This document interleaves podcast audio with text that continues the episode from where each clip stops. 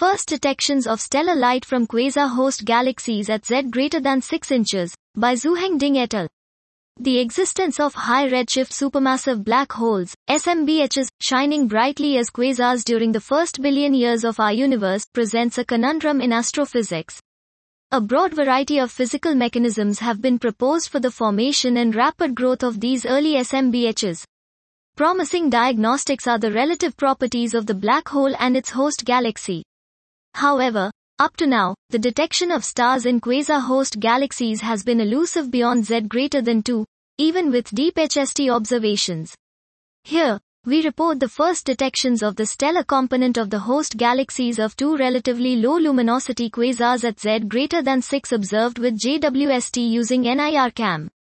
After modeling and subtracting the glare from the quasar itself, we find that the host galaxies are massive, stellar mass of 2.5 times and 6.3 times 10 to the 10 m Sun, compact, and disk-like.